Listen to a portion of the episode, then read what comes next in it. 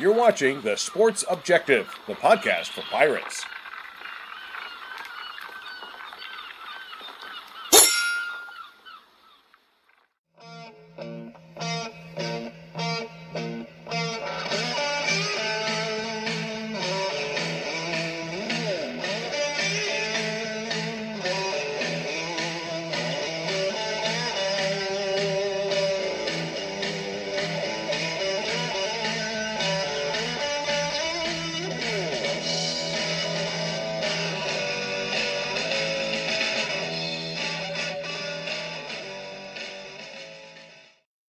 College football fans, welcome into the show tonight. Another episode of Sonny and Semenza. Unfortunately, uh, Sonny Jay Sonnhalter cannot be with us tonight. He had some work obligations, so uh, our own Bubba Rosenbaum is going to be filling in for Sonny tonight. Hopefully, Bubba. Hopefully, you can make some good picks. What do you think, buddy?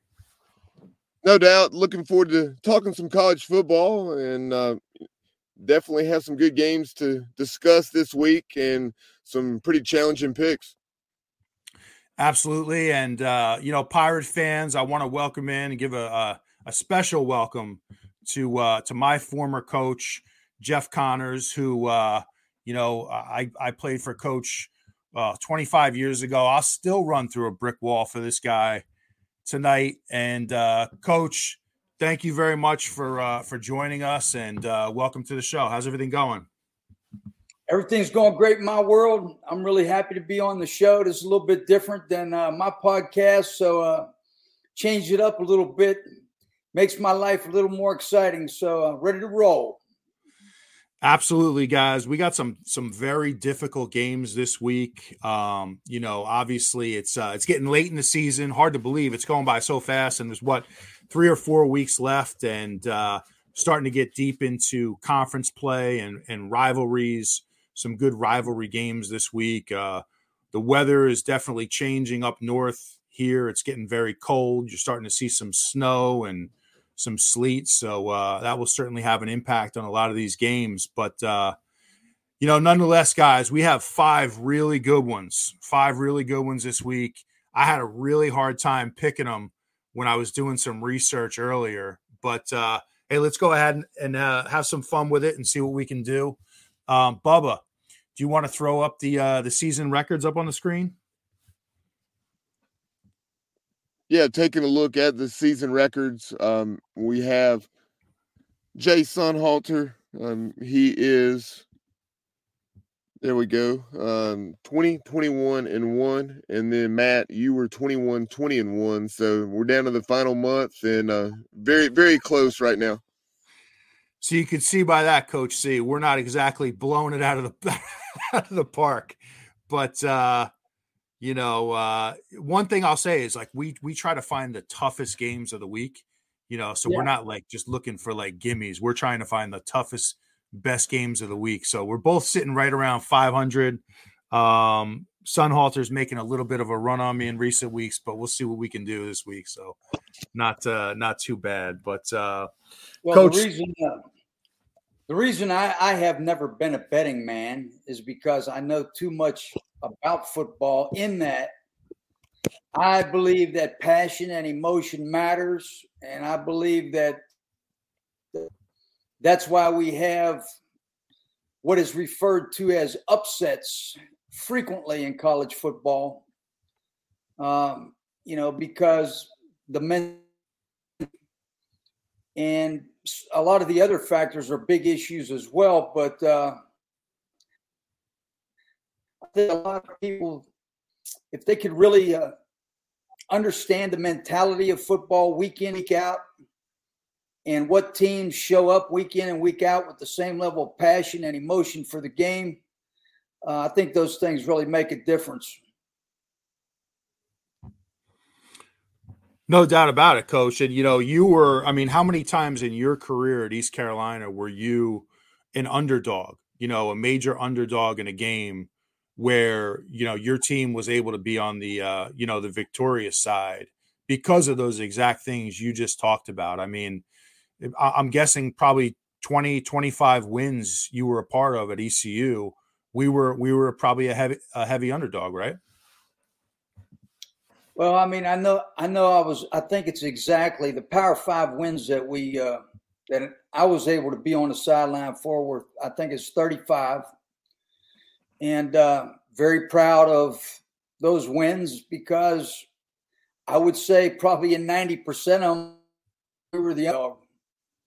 So, uh, uh, you know, and uh, I don't think that's an exaggeration but I think that that mentality, of course, uh, which we we all re- will remember, I'll, I will treasure the rest of my life because I think it was such a unique and special time in the history of a program. Um, yeah, I, will never quit talking um, because it was the mentality of the players and the leadership uh, that really was the key to us having so much success. Um, I don't know, probably more than any of us who coached. I, I mean, I, I, just think that the guys that stepped on the field had so much uh, and and really invested so much in their preparation year round. Uh, those things, you know, are, are priceless. Yeah, no doubt. Well, I, you know, I always tell everybody that, um, you know, you know, personally, coach, you had as much of an impact on East Carolina football as any coach that's that's ever come through that program. So, uh, you know, I, I appreciate you. Uh, all the guys do, I'm sure, and uh, it's it's it's uh, it's great looking back, and it's always great catching up with you. And uh, you know, as as we go into the show after we go through these games, we're going to touch a little bit on the ECU Tulane game coming up this weekend. I wanted to get your thoughts on that. Um, but before we do, hey, let's get into it, fellas. Let's get into it. Here we go. Um, Bubba, you want to throw the first game up on the screen? All right, Coach C. So we have the Texas Longhorns, number seven in the country. They are seven and one, um, playing number twenty-three Kansas State at six and two. Um, let's see, it is the Texas Longhorns are a four point favorite. This is a tough one. I'll go ahead and get started with this one, fellas. This is a really tough one for me because there are reports that Texas's quarterback Quinn Ewers might not be able to play in this game. He's got an injury to his shoulder, I believe, and so depending on which reports you you read, he may or may not play. But really impressed with this Kansas State team. You know, they kind of quietly under the radar are six and two and having a great year. Uh, number 15 in the country in total offense. And when you look at them, coach and Bubba, they're very balanced. They run the ball for 226 yards a game and they pass for 238 a game. So very balanced, presents a lot of challenges for for the defenses that they play against. And then, you know, here's Texas, you know, with a chance to uh, you know, maybe crash the playoff party at some point this year if they can continue their winning ways. Um, tough game for me. It's in Texas, um, but the line is four. And I do think, you know, either team could win. I could see Texas winning this by a field goal. So I'm going to go Kansas State, guys, to cover the four. They might not win, but I do think they'll, you know, they'll cover the point spread. So um, let me, I'll kick it over to you, Bubba. What are your thoughts on this one? as you said, uh, Kansas State has really been on a roll the last two weeks. They have uh, outscored opponents, um, those opponents being TCU and Houston. Um, they have outscored them 82 to 3 uh, in there in Manhattan. And uh, prior to that, they had a solid win 38 21 down in Lubbock. Uh, not the easiest place to go and win, uh, especially by that margin. So they they really seem to be clicking on all cylinders. Um, that is obviously um, the X factor for Texas um, with with Quinn Ewers, and uh, whether he'll be back or not. Um, know, what I was seeing is at a grade two AC joint sprain for the redshirt sophomore quarterback uh, on his throwing shoulder. Um, this one, not really knowing his status, I think if he if he doesn't play, I like K State. Uh, if if Ewers does play, then I'd probably lean toward the Longhorns. So, uh, uh, not knowing, uh, I, will go with K State as well. Yeah, that's a tough one. That's a tough one. Uh, good pick, Coach C. What do you think about this one? Well, it's kind of like uh, I'm, I'm very flattered here, and I told you that I I spoke at about two or three nationals out in Las Vegas, but I I never even gamble.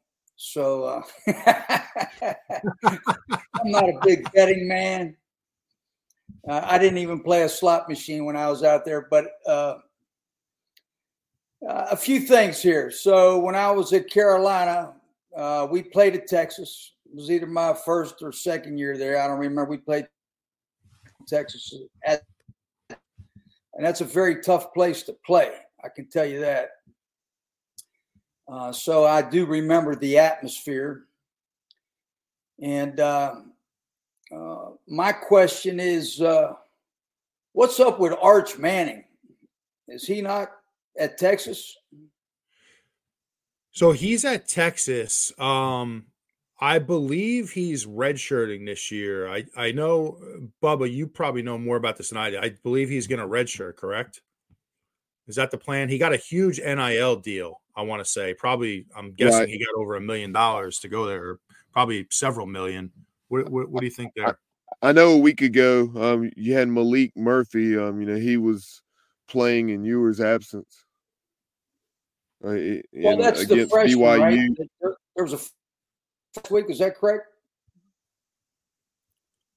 Uh, I'm not sure his class. You're probably correct. He, he 6'5", 240 pounder out of Inglewood, California. And last week against BYU in that 35 to 6 victory, uh, he was 16 out of 25, 170 yards, two touchdowns, and a pick. Hmm. Okay. Uh, yeah, it's a tough call. Um, and I'm sure the situation uh, an impact. Uh, hasn't been determined yet. Is that correct? Ha- hasn't been determined, but um, it looks like the line has stayed put a little bit. I'm guessing if uh, just my opinion on this one, I'm guessing if he wasn't going to play, the line would probably drop a little bit. But uh, as, as far as I know, it's still kind of sounds like it's a 50 50 type deal. Yeah. So hard, that, that's what makes this one so hard. Yeah. As of two days ago, it says, and this is from hook'emheadlines.com. It said there's still optimism that, that he'll return for the Longhorns um, before the regular season finale on November 24th. Mm. So uh, the way, and it says, it said Murphy will start a second consecutive game for the Longhorns against K State. So uh, with that being said, um, yeah, I'll I'll stick with the Wildcats. Yeah, that definitely helps out. That definitely helps out. So yeah, yeah. looks like we're going to get the backup coach. Well, I'm going to say that Texas is going to be aware of the situation with their quarterback, and uh, the rest of the team is going to rise up and take up the slack and come away with the victory. So I'm I'm going to pick Texas on this one. The horn. See, this is why I wanted Coach C on the show, Bubba, because he brings a whole different perspective, right? uh, and you know, it's funny. I mean, I know you mentioned, Coach, that you you're not a gambler. You never have been, and you know, uh, it's funny. Like, I guess even had you wanted to, for you know, the, it would have, you know, you couldn't because it would have been against NCAA rules. But now, uh, now in retirement, we're happy to have you on this show. We can actually talk about it, not have to worry about that. but uh, there you go. Good pick. I like it. I like it. Bubba, what did uh what did Sonny pick? Do you know what Sonny picked on this one? We should uh get his pick up. Yeah, give me one moment. So I'll get that for you. Yeah, no problem. And uh so yeah, that's that's gonna Jay, be a Jay took took Texas. So so we're two and two. All right. So Jay and Coach C have hook 'em horns. All right. Good stuff. What do we have next, Bubba? Let's go to Stillwater, and um, we'll be seeing Bedlam for the last time until who knows when, as number nine Oklahoma coming off that loss at Kansas. Sooners seven and one, taking on 22nd rank ranked Oklahoma State, six and two. The Cowboys a five and a half point dog to the Sooners, and you know Oklahoma State they really struggled early in the year offensively, but they've uh, on the other hand really figured it out in recent weeks and have been playing some very good football. This is a 3:30 kickoff on ABC. So, Bubba, why don't you kick us off here with your uh, with your take on this game? Who do you have here?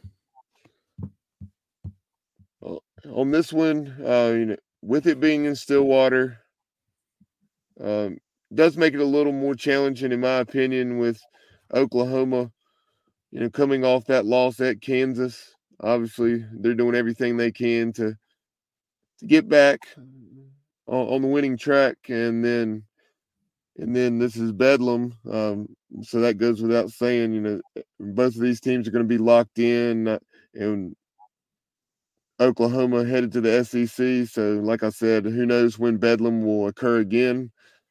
Uh, I think I'll take Oklahoma State in the, the points. All right, I like it. I like it. You know, uh, Oklahoma guys, they surprised me a few weeks back when they beat Texas. Um, I, I did not expect them to win this game, and then I think that they got a little, maybe, maybe a little too high off that win, coach, and they had a little letdown against Kansas, um, which is certainly a game that I think they should have won. But you know, to your point earlier, anybody can win on any given Saturday. Um, but I think that's a wake up call for Oklahoma. I'm guessing they coaching staff probably dialed them back in in practice this week. They're looking for a huge bounce back game.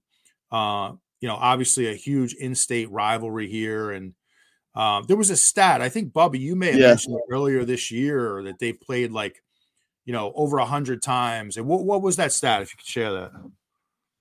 This game will be the 118th meeting of in Bedlam, and it's crazy. I, I knew Oklahoma had dominated the series. I was expecting, you know, a few years ago when I checked this stat, to see what the series record was, I thought the Sooners had probably won 65 to 70% of the games, and they have certainly done that and then some. 91 wins, 19 losses, and seven ties. Hmm. So, so just total domination by the Crimson and Cream. Yeah. So, you know, with that said, I, again, I think Oklahoma is going to have a big bounce back week. I'm guessing coming off that loss, they, you know, the coaching staff probably got on them pretty hard, got them focused. So I'm going with the Sooners guys to take care of business at Oklahoma State. Coach C, what do you think on this one? Never coached at Oklahoma State. I know the strength coach. Uh, I did coach at Oklahoma. I think we opened with them my first year at Carolina. So uh, I have been there. And, uh, you know, that's a pretty exciting place uh, yeah, Oklahoma, they got a knot jerked in their ass all week. Yeah. So, uh, you know, they they got to get back on track. Coach has got a good defensive mind, from what I remember. so, uh, I'm looking for them to come out and hit the rival in the mouth uh, even though they're playing at Oklahoma State, correct? Correct. So, uh, yeah, I just think that it probably been working really hard this week, and uh, I think they're going to be uh, on point. So, I'm going to go with Oklahoma. Here we go, Sooners. Here we go, Sooners, Bubba. Here we go. Here we go. We got uh and we got some comments too.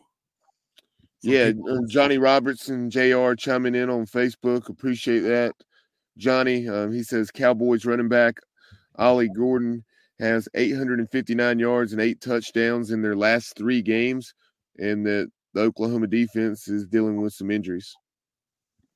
Okay. Okay. That's see, Johnny Robertson is coach i don't know if you know johnny robertson but he he brings like incredible stats and and uh, information to the show like he finds these stats that i don't even know about half the time so as usual johnny we appreciate that man Um, now I feel worse about my pick though, because you're telling me the Sooners defense has a lot of injuries, so I don't know. But uh, and then we got we got James, right, Bubba? We got a comment from James. Yeah, Kyle's friend James from uh, Hattiesburg, Mississippi says give him Oklahoma State that he thinks Mike Gundy in this um, Bedlam matchup. Like I said, who knows when it will occur again. Um, the Texas Texas A&M rivalry has been dormant for several years and due to Texas A&M uh, moving into the SEC, but that will obviously, you know, be occurring once again. I guess beginning next year. But uh, James says give him the Cowboys. Yeah, I like it. A lot of good takes here. A lot of a lot of back and forth. That's good stuff. Um, Coach C, you know, since you mentioned before we get into the next game here, you know, I know you've over your career you've had a chance to play in probably just about every conference, uh, a million stadiums. Is there one stadium, you know, when you think back on it, is do you have a favorite stadium that you just like really enjoyed playing at the most? Is there one that sticks out? Uh, well, of course, at ECU, my first time around, we, uh, and that was kind of a uh, a wake up call to to to see what it felt like uh, with a hundred thousand people in the stadium. Uh, that was quite. Did you say? Did you say Tennessee? It broke up there. I couldn't hear you. Yeah, you, Tennessee. Oh. Tennessee. Okay. Yeah, beautiful so, stadium and that that was a great one. Even though you know, I mean, I thought that uh, the Pirates gave them a pretty good game with regard to you know comparatively the talent and so forth uh, that year. But uh, that was very. It's first time I ever was in a stadium that was that that large. But yeah. Uh, um, my first, uh, we we beat Clemson at Clemson. Uh, I think it was like 31 to 10. You know, had some great seniors, Julius Peppers, Ronald Curry, you know, a lot of great seniors that year. And uh, also, the people, you know, my first year at ECU, we won the Peach Bowl. My first year at Carolina, we beat Auburn in the Peach Bowl. Hmm. Uh, so that was that was pretty special for me as well. You know that experience um, in that stadium. Uh, so uh, yeah, I've I've had some some crazy experiences. Uh, the the chant at Wisconsin, uh, I won't repeat what it was, but that was pretty interesting. Um, you know, you we were half, yeah. Going in at halftime. so but yeah, those those are some of, of you know, of course, um, you know, the stadium at Carolina uh, was pretty special at times. Uh, and the, the, the biggest memory I have there because I'm from you know right in West Virginia. I played ball at school in West Virginia. My family are a bunch of coal miners, uh, so uh, Bobby Bowden's team 41 to 7 at Carolina, you know, that was kind of that was kind of special for me. And uh, because I'm Irish, uh, playing at Notre Dame was also special, and beating Notre Dame at Carolina was. So I'll stop there. That's awesome. That's awesome. You know, Notre Dame is kind of like it's on my bucket list to get out there for a game. I, I, try to get to a game every year, like try to take in a new stadium, something different. And uh, yeah, I, I just like I really like I love the tradition in college football, and Notre, that stadium in South Bend has a ton of tradition, and uh, that's a place I really want to get to. But one one of the yeah. stadiums I really loved playing at was um, something about uh, Williams-Brice Stadium in South Carolina. I really like that stadium. It's just yeah. a beautiful stadium, and like you know, you had the hedges all around the field, and uh, you know, as you know, Coach, I mean, your your teams had a lot of success there. It's just a fun place to play. So that that one for me as a player, that one always kind of jumps out. I, I always enjoyed that. Well, Matt, you Steve certainly Dalton. had. Uh, I was just going to say when walked out with Steve Logan for him to shake Lou Holtz's hand, you know, and uh, Steve having a victory over over Lou Holtz was real special uh, for him special for all of us. So, and of course, that was hurricane season as well. So we know we know all about that year, but that that was very special. Yeah, I think you won in that stadium what three or four times, right? As a coach, uh, I know you uh, won well, there at least three times with ECU, right? Ten years at ECU, South Carolina five times, and I can't remember. I know it was at least two times there, so maybe three. 92, 90, 94, 96, and 99. Yeah. Okay. All right. Yeah. there you go. That's that's a good. One. I, am sick, coach. I'm sick. No, uh, in '94, and that was obviously the game where Mark Crandell and company lit them up, uh, 56 points. And yep. then uh, that that game in '96 was when Scott Harley ran for 291 yards, and we beat them 26-7, and it really wasn't that close. Yeah. Yeah, that yep. game was over at halftime. I remember. I think I think it poured rain in the second half, if I remember. Oh um, yeah, it, it was. It, there was a downpour, and then it was funny, Matt. The the Gamecock fans under the the I guess it was the club level, or at least you know the the hangover there, where they they were nice and dry, you know, and the and us Pirates, we were enjoying it, and uh, you know we were just glancing up in their direction. We weren't even saying anything, and and they were shooting us the bird. yeah, well, I remember one other game down there. Uh, you probably will remember it better than me, where we fumbled inside the five yard line like about three oh, times. Oh gosh, yeah. Instead of the red zone, we were calling it the twilight zone. Yeah, so that should have been a victory as well. Yep. What a what a day for Zay that day. What 20, 21, 22 catches. Yeah. Mm, unbelievable. That's a hell of a day. That's a career for some guys right there. But uh yeah, it's good stuff. Uh, appreciate your thoughts on that, Coach Bubba. What's what's the next game? We're going down between the hedges. Um, Eli Drinkwitz and the Missouri Tigers, ranked 12th, a seven and one start, and then you have Georgia. You know they had some doubters going into the world's largest outdoor cocktail party, but they put it on the Gators, 43 to 20 last week in Jacksonville and they are a 15 and a half point favorite in a game It's a 3:30 Eastern kick on CBS. This this is a tough one just because of the line. I mean, I think Georgia. I feel pretty confident Georgia is going to win the game because I I still think I don't think they're number two. I think they're number one. And for me, when I look at Georgia guys, they're the national champion. Somebody's going to have to beat them to to take them out of that number one spot because I think when when push comes to shove, Georgia is the best team in the country. I really believe that. I think they have the most talent. I think they're the most complete team. So, you know, but I, I really like what Missouri's doing at seven and one, um, playing really good football. They've been very consistent throughout the year.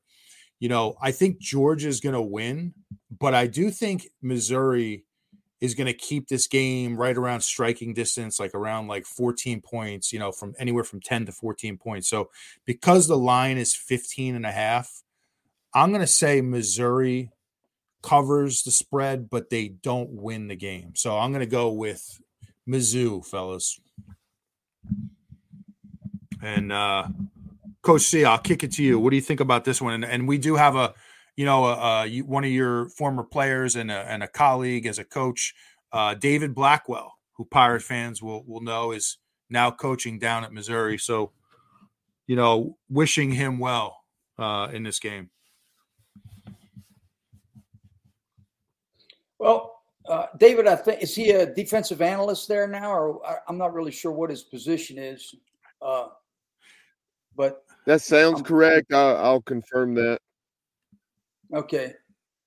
Uh, well, I'm excited for David that he there and he can experience this year at Missouri because it's been a very special year for them.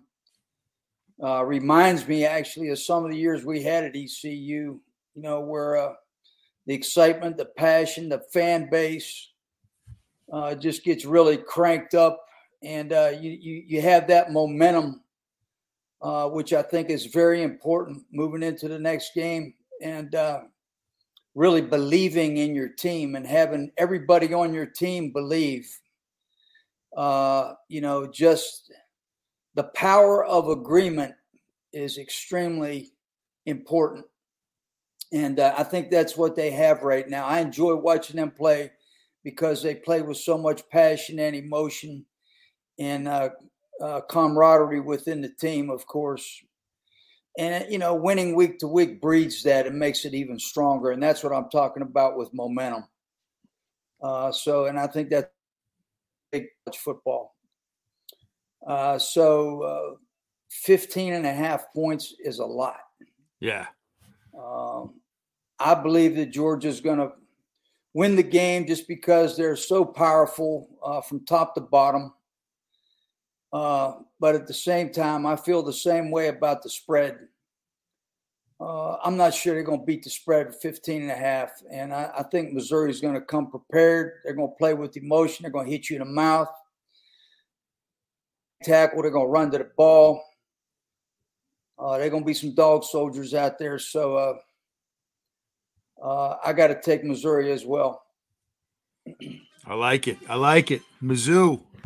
Bubba, we got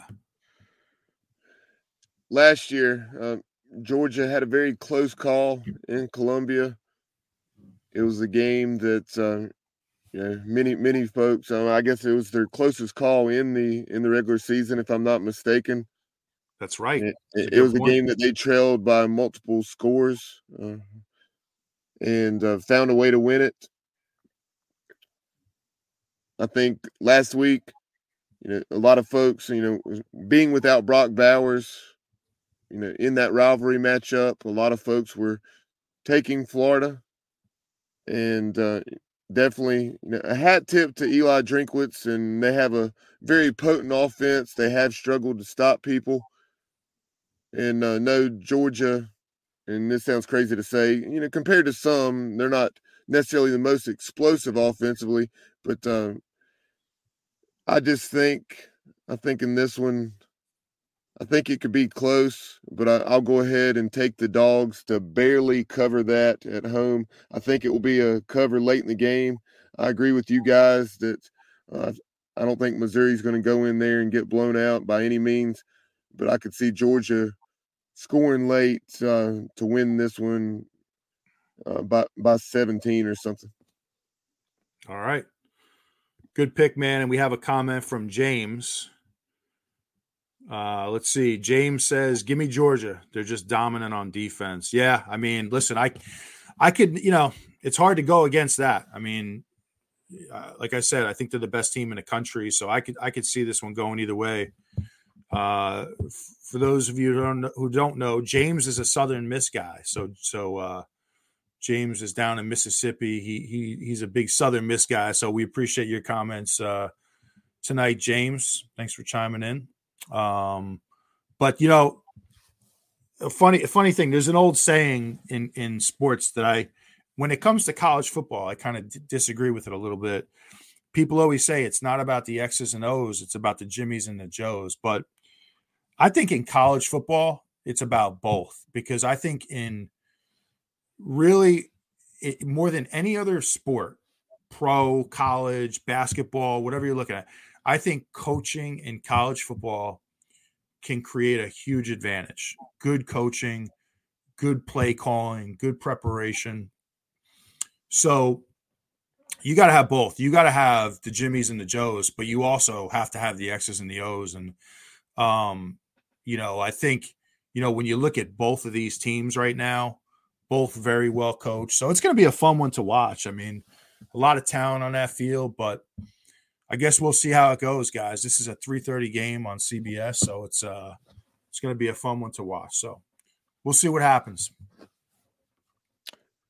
Following that one up on on CBS, Matt uh, will be 14th ranked LSU. You and I were talking about their offense and just how potent they are um, earlier this afternoon, and they are, you know, being 14th, and despite those two losses if the stars align and they're able to to run the table, um, and that obviously starts this Saturday, 745 Eastern kick on CBS in Tuscaloosa against seven and one Alabama. Yeah, this is going to be a hell of a game. Uh, Coach, you'll you'll be you might be surprised by this. I when I was doing some research today, I was checking out, you know, trying to see top offenses in the country, top defense. I was surprised to find out LSU is number one in the country in offense right now. Yeah. Number one in the country. They 553 yards a game. These guys are averaging. I mean, that is really impressive. They seem to score at will. You know, they run the ball for 212 per game. They throw it for 340 a game. I mean, this is a potent offense, absolutely potent. Um, which is different from for Brian Kelly coming from Notre Dame. You didn't really think of him as a dynamic offensive coach, but I, I think he's just getting better talent down at LSU. But um, I think when you look at them, their issue is a little bit on the defensive side because as good as they are offensively, they give up a ton of points defensively. So this is going to be an interesting matchup. And, you know, Alabama at home, three point favorite. It's it's hard to ever bet against Alabama at home, especially with Saban. But um, I just have a sneaky feeling, guys, that LSU, because of the, the amount of points they score and explosive offense, I think they're gonna, I think they're gonna uh, pull an upset here. So uh, might surprise you. I'm gonna take the LSU Tigers money line to win the game, just win it outright. So uh, I'll go Tigers. What do you think of that, Bubba? We'll kick this one over to you next. What do you What do you think there? Let's see. Uh, you know, earlier this year, I'm trying to remember. I think it was the Ole Miss game. Uh, you know, Ole Miss went into Tuscaloosa, and I want to say the Rebels were a six and a half point favorite, if I'm not mistaken. But nonetheless, yep. they, they they lost the game, and after leading at halftime, Alabama really did what they needed to do in the second half, and that's that's the thing. Uh, you know, Alabama has struggled to put two halves together. That game they played well in the second half against Arkansas. They jumped out to a about a three touchdown lead or 21-3 and then had to hold on for dear life. So um, definitely we need to play a more complete game to take down LSU. But with the game being in Tuscaloosa, I don't know. I just have to. I, I think Bama will find a way to get it done. So it's it's hard hard to go against hard to go against the Crimson Tide there at Bryant Denny. Yeah, I hear you. I hear you. This is uh this is definitely a tough tough pick. So uh good points. I can't argue with any of that. Coach C, what do you think about this one? I think Alabama's still a powerhouse to be dealt with. Uh, probably what sways my opinion more than anything else is the uh, the quarterback at LSU. Um, I've watched a couple of their games, and uh, guy's really special. And I think that uh, you know he's going to do well in the league in the future at some point as well. But uh, yeah, I got you here. Um, I just think that uh, they're going to step up to the plate. They're going to score enough points to win. And, uh, you know, I think physically they match up pretty well with Alabama uh, because they're a power. So, uh, uh, yeah, I'm I'm looking for them, even even though it's at Alabama, correct? Yeah, yep, it's in Tuscaloosa. Yep. Yeah, that makes a difference too. But I'm still going to go with LA. Yeah. All right, I like it.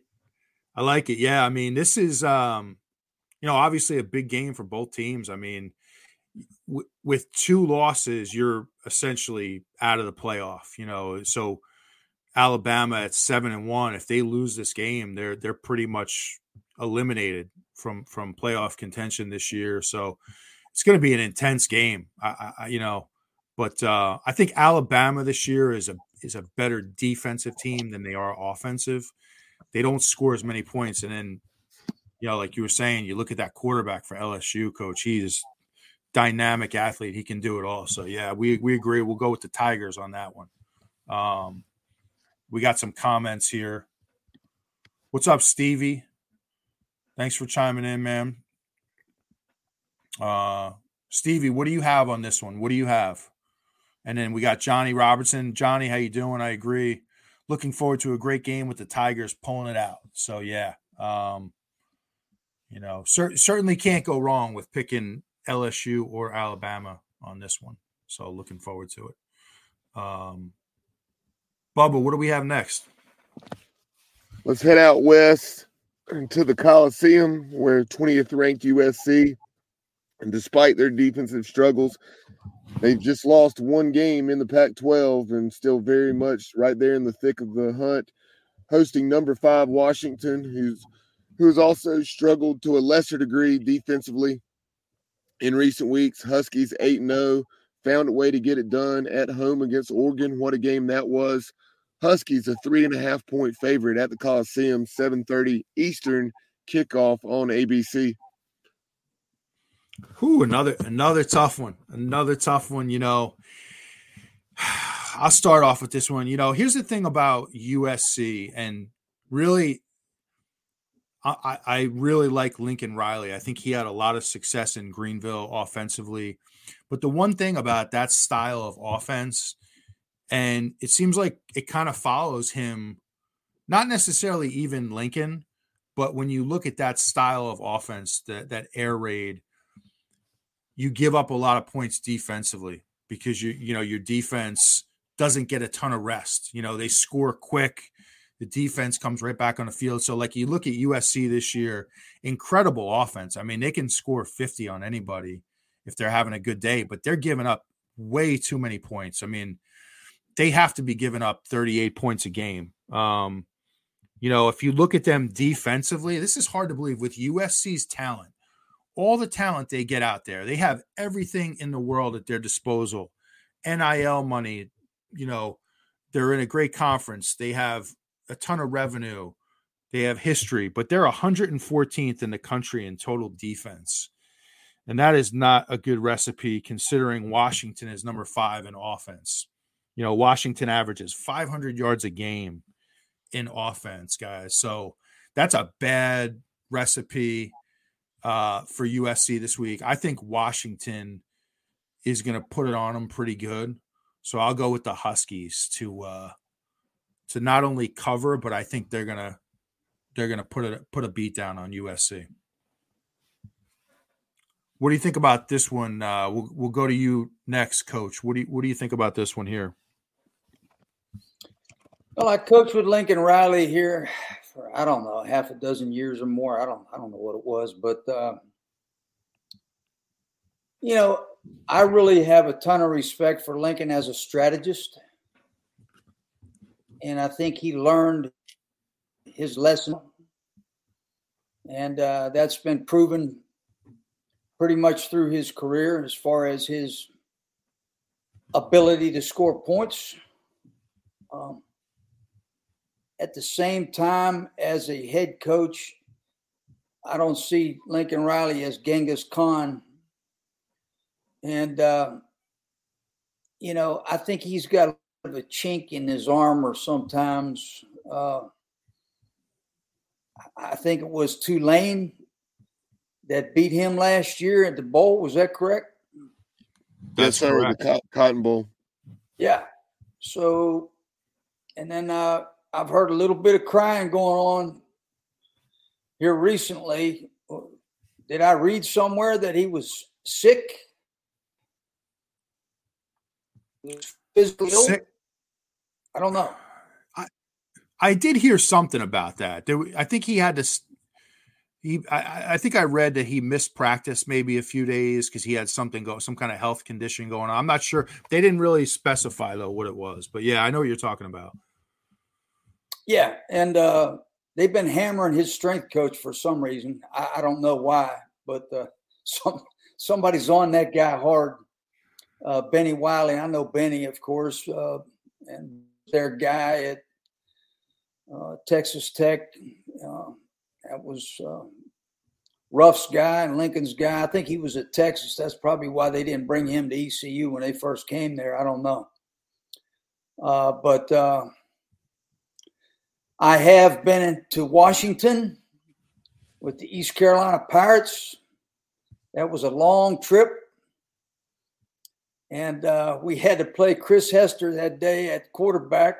I don't know if he was a second or third team guy. I can't remember who all was hurt, but uh, yeah, it was a tough day for us that day because they were extremely talented as well. Um, that tailback, I mean, yeah, they were talented from top to bottom.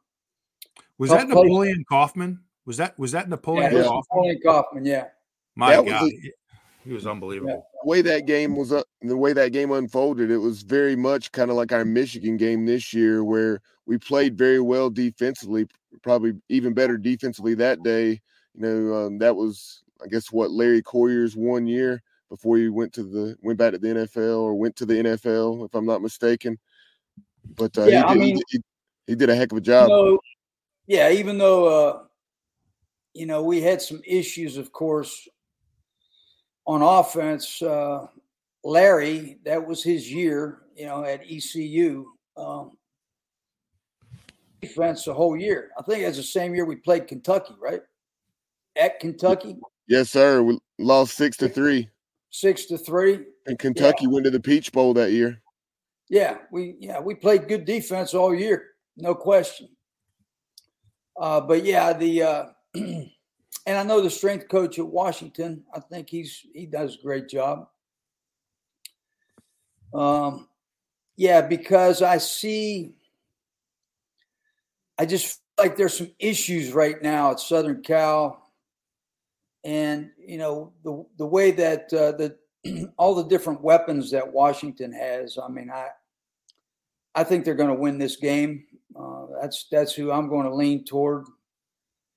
Uh, you know, I'll be surprised if uh, Southern Cal shows up and gets all these little issues fixed that they're experiencing right now, um, and they need to get them fixed. Uh, you know, Lincoln needs to crank it up, but I, like I said, I just got a little bit of doubt. Uh, nothing against Lincoln. Like I said, I think he's a great strategist. Uh, but at the same time, you know, you look at the defense and you look and you look at the team overall, just from a motivational standpoint. I think Washington's gonna gonna win the game. Yeah, that that defense, you know, I think that's going to be the challenge for for Lincoln. Like we all know, he's a great offensive mind. He's had he's got a proven track record. You know, wherever he goes, he's going to be able to put up points and put up big numbers offensively. You know, I think the question is that's kind of haunting him right now is how does he maintain that offense, but also find a way to play great defense? And if he can ever put that together, good, you know, good luck to to people because that would be a pretty potent combination. But yeah. I mean, you just look at them. I mean, they're giving up 40 points a week um, you know, so I, you know, I think they'll score. I think they'll have some success, but um, they're just going to give up too many points. So that that's, I agree with you, Coach Bubba. What do you think on this one? Of the five games we're picking, this is the one I spent the least time thinking about and really didn't think about it. Um, uh, I just right off the bat, give me University of Washington. Um, I watched Southern Cal early in the season, you know, really felt like they were very bad, or you know, kind of frauds defensively, and not going to be a contender as far as the college football playoff. Uh, I took the points when when they traveled to Colorado, and Colorado certainly uh, you know proved me right there. What came back and lost 49-38 or something like that, and then um, you saw USC when they went to Notre Dame. I, with that, you know, any hesitation, I took the Fighting Irish. I thought they would win that game by two plus touchdowns, which they did. So uh, I think I don't necessarily think it will be that lopsided because I don't I don't think Washington plays the type of defense Notre Dame does. but I, I, I do think Washington will win this one comfortably, probably by you know at least ten, if not uh, two touchdowns plus. Yeah, yeah, I agree, and uh, you know, I, I think I think we all see the same thing with this one. We, we definitely see the same thing here, but uh, looks like we have some comments up there. Uh, what does Stevie Stevie say, Bubba? Why? Yeah, Stevie echoes our thoughts. Washington wins, no defense at USC, and yeah, I mean that that's that's the challenge, and there's no reason why USC can't play good defense. I mean they they should be able to get the players to do that. So ho- hopefully Lincoln can. So I yeah I saw this comment from Norm and well I, Norm I don't think we're ganging up on him at all. I think I think I'm just kind of stating the obvious. I think he's a really brilliant offensive mind. Uh, but you know you got to you got to you know you win big games in all facets. You know offense, defense, special teams, and right now I'm just not seeing it. So Emmanuel Washington curb stomps him. So yeah, there you go. Appreciate all the comments from everybody. Um, what do we have next, Bubba? Did we cover them all? Did we hit them all?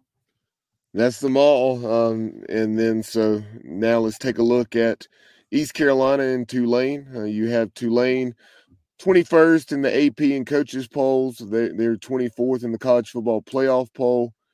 Um, obviously, that initial poll was revealed last night, and the Green Wave uh, are currently a 17 point favorite over our Pirates.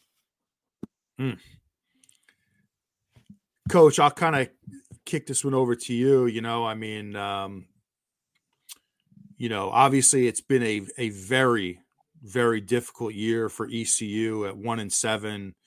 Um, you know, I think that I didn't expect them to have an incredible year, but I thought they'd win five or six games, you know, and to be here, it's obviously very frustrating. And then conversely, you have Tulane coming in, you know, number tw- 23 in the country at seven and one. So you have two teams here that seem to be going completely in the wrong direction. Uh, what What are your thoughts on this game? I don't know how much you want to get into it, Coach, but if if you want to, I'd love to hear your thoughts on it. I'm a big Blake Harrell fan. Uh, I love I love the kind of defense that he plays. What I don't love about it, I guess, is the fact that the defense will give up big plays times because they get caught making mistakes in the back end or uh, maybe not having in the back end to play as well as you need to play when you're going to when you're going to do the things that they do to stop the run. I love the fact that they've prioritized stopping the run, and I think they do a great job of that. I think they're usually gap sound. I think they're physical.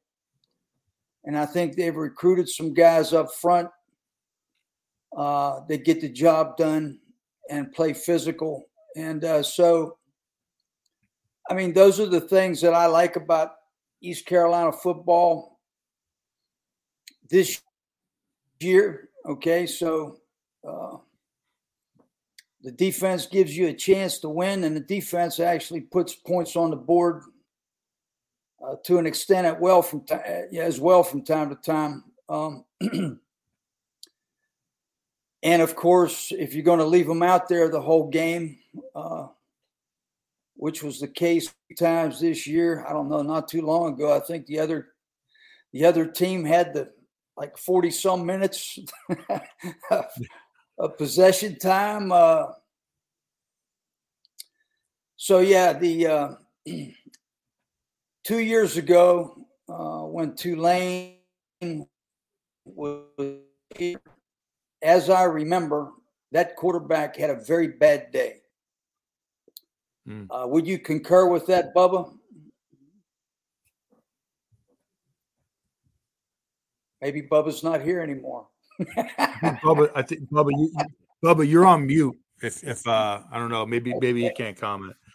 I think you're right about that, though. If I recall correctly, Coach, I yeah, think he did so have a rough day. Yeah. What I remembered from watching that game, because I was at the game, is like I'm thinking this quarterback's supposed to be pretty good. but I thought he looked frail. And I thought defense was hammering him pretty good. And I thought he got shook up. Mm. And that's another thing I like about Blake Harrell is uh, kind of you may not like Buddy Ryan or you might like Buddy Ryan, but Buddy Ryan like to get that quarterback shook up. and no uh, doubt about that. Where he would make mistakes. So I, I think this quarterback, you know, they talk a lot about him and his talent, and he's proven himself over the years. Uh, of course, uh, had a great year last year, I guess. You know, overall, and then they they beat ECU last year, what twenty four to something. Mm-hmm.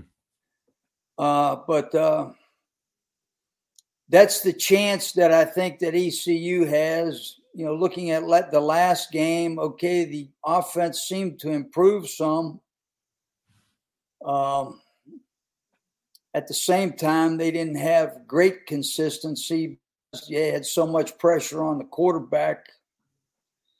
I'm not too sure.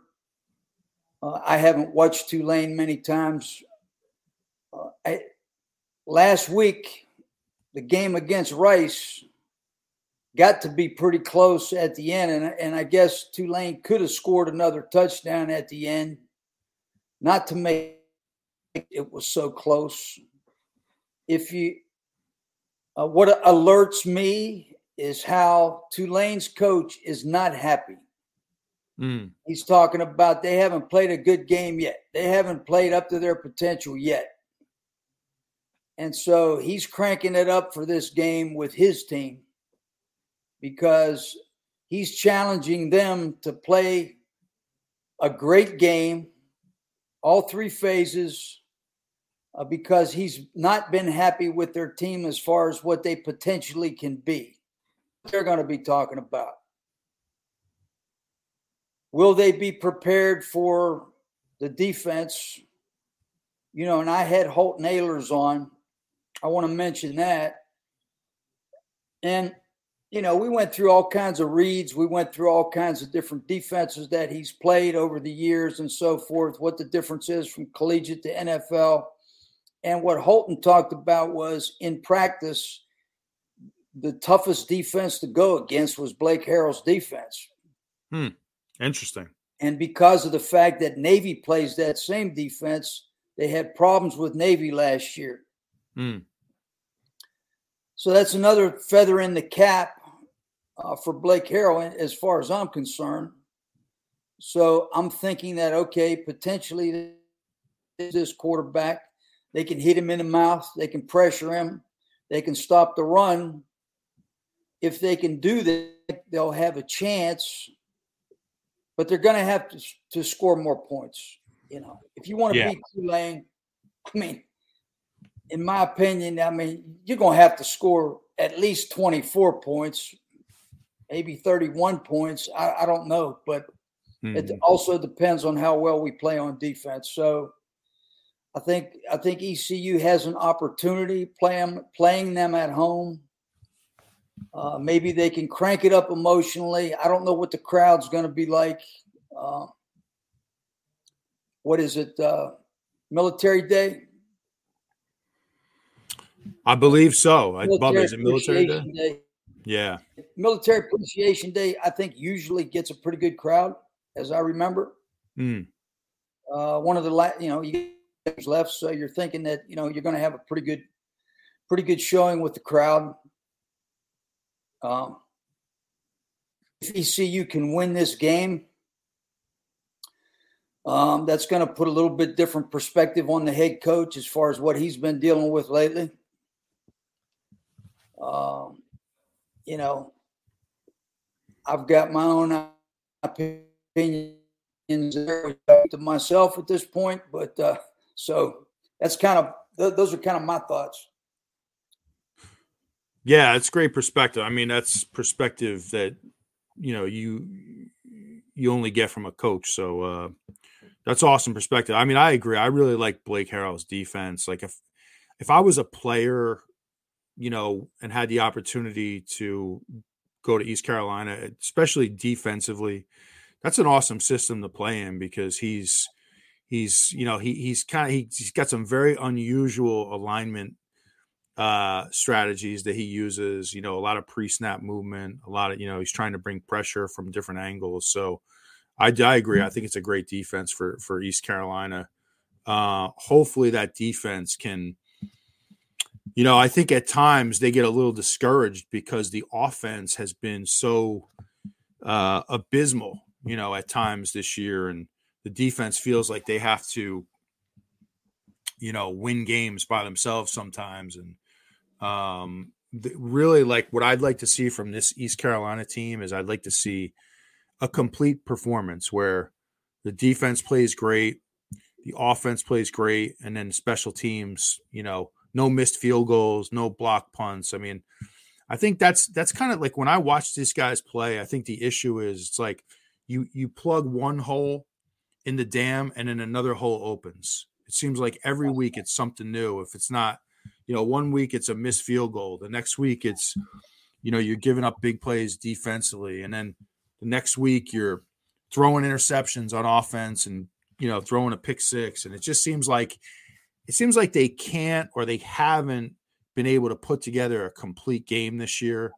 Um, so it's going to be tough, you know, and, you know, the quarterback for Tulane, I know uh, last night we actually had to get the a guest on from Tulane, Corey Glore, and uh, they run the ball 60% of the time down there. I think what makes him really effective is when they run the ball well, he they go play action off of that, and they're really good. They're re- really, really good at that. Put a lot of stress on the defense. So, um, you know, I'm not I'm not going to pick a, you know, uh, uh, I'm not going to pick the spread on this one, but I'm just going to say if East Carolina is going to stay in the game, they're going to have to play a complete game in yeah all areas. Um, so it's it's going to be tough. Bub, Bubba, what do you think about this one? Yeah, I, I, won't pick the game either against the spread. I will say that you know if I was a betting man, then I think I would probably stay away from this one.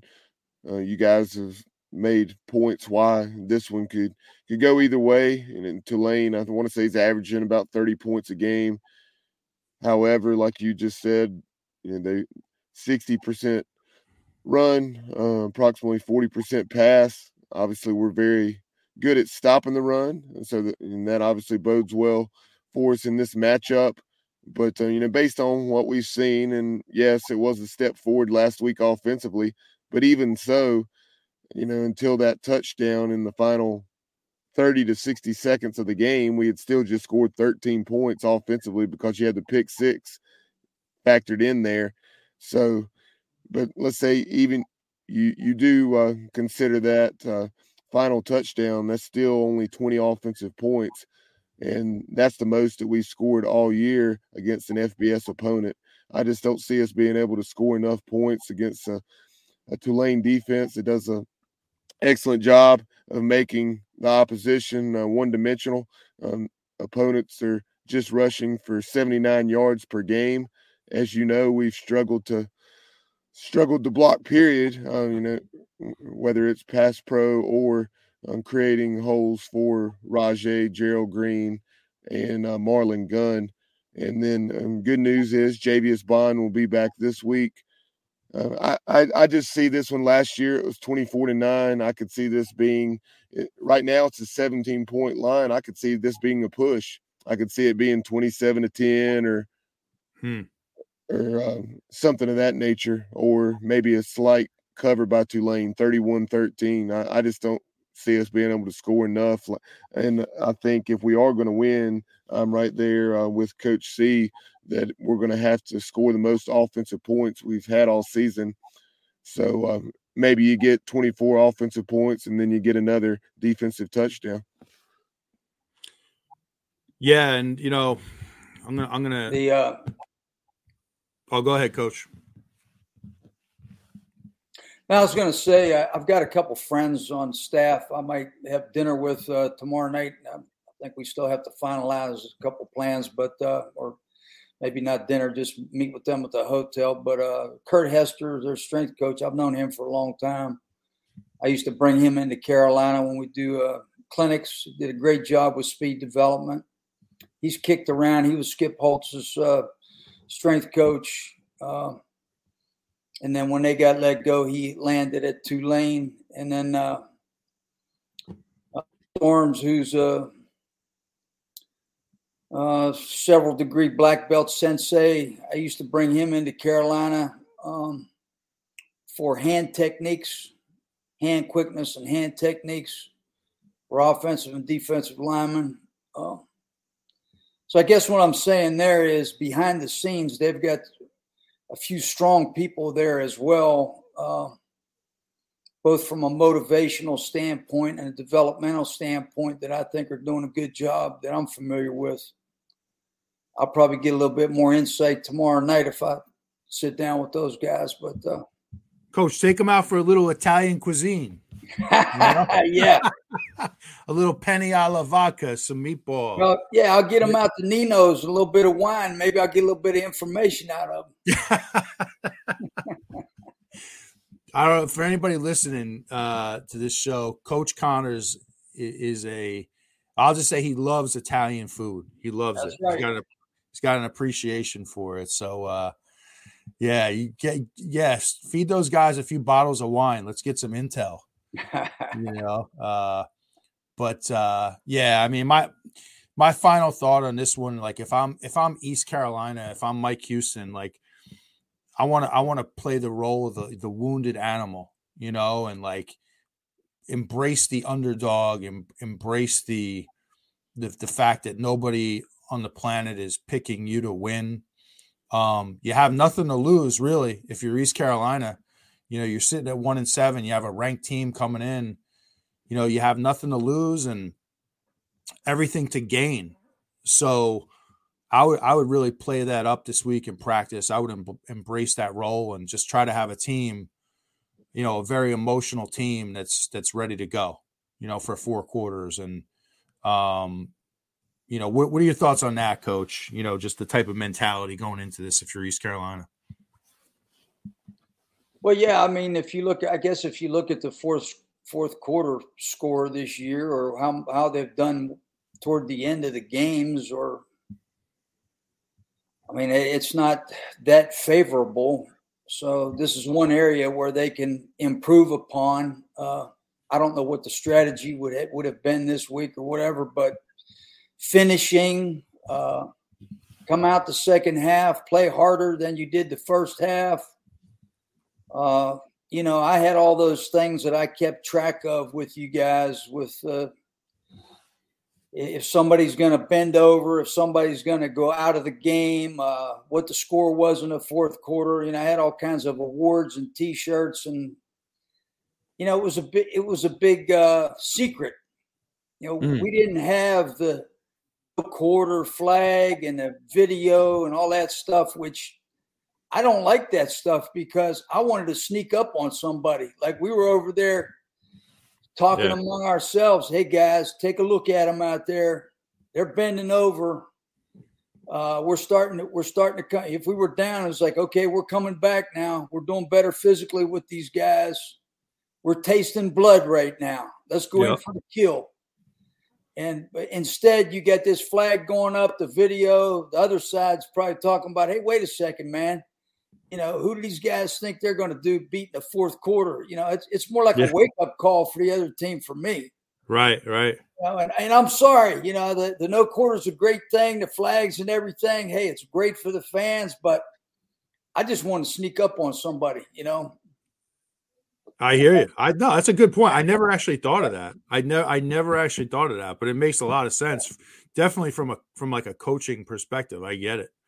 So I think that's a really good point. But uh you know Yeah, I mean I I, I love nothing more when somebody would come up me and say, look out there, they're bending over just like you said they would. They hey, that guy just went off the field, he's done. Uh, you know, I mean, all that kind of stuff, you know. Uh, uh, you know, we're running off the field. They're walking off the field. I mean, just little things like that make a difference. You know, uh, I just think all that stuff builds an awareness to your team on how to finish. You know, you we had fourth quarter goals that we awarded people for, and we recognize those every week, and that brought an awareness toward, hey, we will be a fourth quarter team because that's how important it is to us. Because I'm going to get this T-shirt. I'm going to wear this T-shirt all week because it signifies that we won in the fourth quarter and I did my job. Mm-hmm. You know, so I hey, we didn't have any uh NIL money, but we had some T-shirts. Yeah, yeah. We, oh, there's no you. I I remember. I mean, that was a point you stressed every week was uh winning in the fourth quarter. You know, the the entire staff, you know, really was uh, focused on that, and that's yeah. an area where you had a lot of success um, as a as a strength and conditioning coach. I mean, your teams were ready to go in the fourth quarter, so um, hopefully we can see. Hopefully, this is the week that we start to see that. Yeah. You know, from from East Carolina, it's now or never, so it's got to be soon. You know, but uh, Bubba, any final thoughts on that game? And then I just before we move on, I just have one or two more questions for Coach and uh, I know it's getting a little late, so we'll get you guys out of here. But any any final thoughts on that, Bubba? Uh, the only thing I would say, I mentioned Javius Bond, uh, hopefully making his return. So, uh, you know, hopefully between he and then Gerald Green, you know, had a nice run or two in that second half against UTSA. I believe our longest run from scrimmage, 45 or 46 yards. So, um, hopefully we'll uh, see some – some plays from them. Um, you know, maybe not even necessarily in the ground game, um, but it would be nice to, uh, you know, get Javius Bond the ball in space and ha- have him make a play or two, and and you know when we when we do have those opportunities, just have to cash in um, the way we failed to last time we were at home against Charlotte. Yeah, no doubt. Those are, those are great points, and hopefully Bond is you know with his speed. Hopefully he's healthy and he can you know bring some to the some some big play, you know, explosive type play to this offense, which they need because they that's one area where they're really lacking is you know just explosive plays. But uh, you know, so we'll see. But uh, you know, coach, final final question I had for you, and I know it's getting late. Bubba sounds like he's like on his deathbed over there. He's getting sicker by the minute.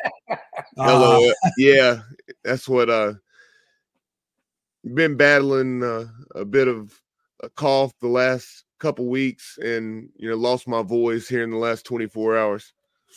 Yeah, you got to get some you got to get some NyQuil going, buddy. But uh coach, you know, wanted to ask you your thoughts you know, I, I think I have a feeling I know what you're going to say um, because, you know, I think both of us are kind of college football traditionalists. You know, we we just have we love the game, but this new NIL, you know, I think it's really it's just changing everything. It's changing the way coaches recruit it's changing the type of athletes you can get, like specifically as it relates to East Carolina. It's an uphill battle. Just in general, like, what are your thoughts on this NIL? Do you think it's good for the game? Do you, do you would you like to see it sort of, uh, I guess, eradicated from college sports? I mean, what are your thoughts on that? Well, I think we went from such uh, of one extreme to the other so fast. It just doesn't make any sense to me we couldn't even buy a player a meal. Uh, we had to worry about, oh God, is there going to be an NCAA violation if we buy this kid a hamburger? Mm.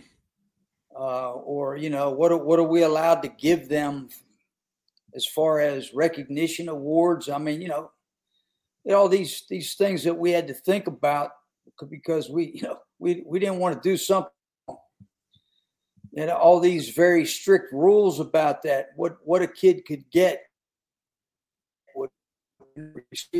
And so uh, all of a sudden now, and, and, I don't even know all the ins and outs of this deal, you know, because I got out before all this started happening. You know, I I don't even think the NCAA does either. So don't feel bad. well, I don't think they know what they're doing either. Yeah. So I mean, okay, you get you get these kids that come into your program from somewhere else. First of all, you assume that they want to work hard. You assume they're going to have great character. You want to you want to assume that, or you wouldn't. You know, the, the coaching staff would not have taken them. But you also have the need for talent. And so, you know, as a strength and conditioning coach, I guess what I'd be wondering about is is this kid going to say to me, okay, hey, I'm, I'm making a million dollars. I can't afford to do power cleans today because I might injure my back or, you know, who knows right. what the thought process might be there. Uh, the jealousy within the team, of course, that's the first thing that came to my mind is like, okay, I'm working my tail off. This guy doesn't work as hard as me he's not showing up for this or that. Nobody says anything to him. You know, I feel like this is unfair. Why is this guy being treated differently than somebody else? Mm-hmm. Or why does he deserve to make so much more money than me? You know, I mean, you got all that kind of stuff going on. Then, of course, if somebody is unhappy, you know, they're they're going to be thinking that's the first thing they're going to think about is I got to get out of here. I'm not getting enough playing time, so I'm head's not in it anymore. I, you might even have people that become locker room lawyers. Mm-hmm. All you mm-hmm. got to do is lose some games. That's why, and I, am concerned. Okay, it seems like uh, the coaches still um, have. It seems like they haven't lost the team at ECU but you got to be careful, you know, because you know you're going to start losing people. Uh, you're going to have people murmuring um, if you if you keep losing games, and that's that's very hard to avoid. Mm-hmm. You know, somebody is going to start murmuring, and, and and that's the worst thing that can happen on a team right there. You know, when when you have those things that are hurting you from the inside out. Uh, so I don't think it's a good thing. In my interview with Steve Logan, of course, he talked about how we had to develop guys. Mm-hmm. In one of my podcasts recently, uh, I think when I had a podcast, I had Mike Gentry on, and I talked about, hey, Mike, guess what Steve let me do? Um, we had our freshmen, we wanted to try to redshirt everybody. And Steve said, what kind of strength program do you want with these guys to develop then them in season? I said, Coach, I want a 16 week program. I want to train six days a week. And so I had those guys in the developmental group while the other guys were in meetings. I had those guys for like an hour, hour and a half before practice lift. We did an off season program, six days a week. Yeah. I split, I split body parts and I mean, we got strong. Mm-hmm. And we're, we're talking about a 16 week training cycle. And I, I, really think that that helped to contribute the way that we, we handled that red shirt year, helped us to develop guys who's a two star, become a three star, a four star guy. And by the time they were a senior, you know, and you can talk about Lamont Burns, you can talk about Dwayne Ledford, you can you can name all kinds of guys uh, that you know you can talk about came in at 190 pounds, you know, got up to 240 and was you know murdering people his senior year, uh, and I mean you know uh, that made a big difference for us. And what Steve was saying is, hey Jeff, just imagine those guys that we developed when they got their senior year. You know, they checked out on us because you know they could go make money. Right. Right. So at East Carolina, you got to develop people. It's going to be tough for you to recruit four and five star guys at East Carolina. If you don't have the opportunity to develop people, keep people boat. We're going to keep them in the boat if you win. And that's the concern now. Again, you know, with all the other concerns of losing that's also, I think, an additional concern at a higher level. You know, this whole thing with portal and NIL, but I think it's particularly a, a concern when the wheels start falling off. Mm, no so, doubt. Uh, and that's my opinion. based on what I've seen over the years, um, things can become very fragile. And uh, once, you know, a team starts that murmuring, and, and believe me, I've seen it. And, you know, I saw it the last two that I was at ECU. You know, I mean, that's that's how that's that's what happens. Uh, so, yeah, no, I hear you. It's you know, it's just amazing. You know, like when we when we were coming up, you know, you think back to the '80s with SMU and you know all the stuff they got caught, you know, paying players and whatnot, and that program, you know, you you remember they got the death penalty. I mean, that that program was was gone. They were erased and now here we are what you know 30 some years later and you know you you you you're basically saying like you hear coaches use the term we need to go out and buy some players like that's a that's become a common term in college football we yeah. need to go out and buy some players and i i hate that as as a as a college football traditionalist i hate it. I really do. I think it's bad for the game. I think what they're slowly doing is turning college football into professional sports. And um yeah. I, I, just hate it. And you know the other thing too is I, I hate that players they you know they want everything now. You know like back in the day you know you red shirt you, you you worked your ass off and you waited your turn but now it's like if you don't play your first year guess what i'm going to go into the portal I think it's too easy for guys, you know, um, to just to just basically find another way out. Um, and and I just think the NCAA, I think they've lost all control. I really do. Like they got to find a way to set some parameters and rein this back in because you just wonder what the game is going to look like 10 years from now. I mean, you're going to have oh. players making more than than coaches, and uh, I'm sure that's already happening in some cases now. Well, they went completely off the chain. You know, I mean, it should have been like, okay, everybody gets a little base money because I'm all for these guys getting paid. Yeah. You know, especially the guys who had anything and their families mm-hmm. never had anything. And they, they were, some of them were worried about how to get you know, how to still help at home while they were in school because their families were so far bad off financially. So I, th- I think getting paid is good. But why wouldn't there be like uh, some form of a base pay for everybody coming in as a freshman? As you progress through your career, you earn more money just like when you put when you accomplish things and you get that star or hatchet or whatever on your helmet you sh- you should get money based on your performance based on your longevity in the program. Mm-hmm. i mean why wasn't there some thought given to that? I mean why would you just say this is carte blanche baby you know, we got to raise two million dollars to keep this quarterback here. I mean, are you kidding me? I mean, here's the thing. I, I wonder, like, who is paying this money? I right. Mean, I'm gonna I'm gonna take money away from my family, my business, whatever, to support this player, and I don't even know if he's going to stay here.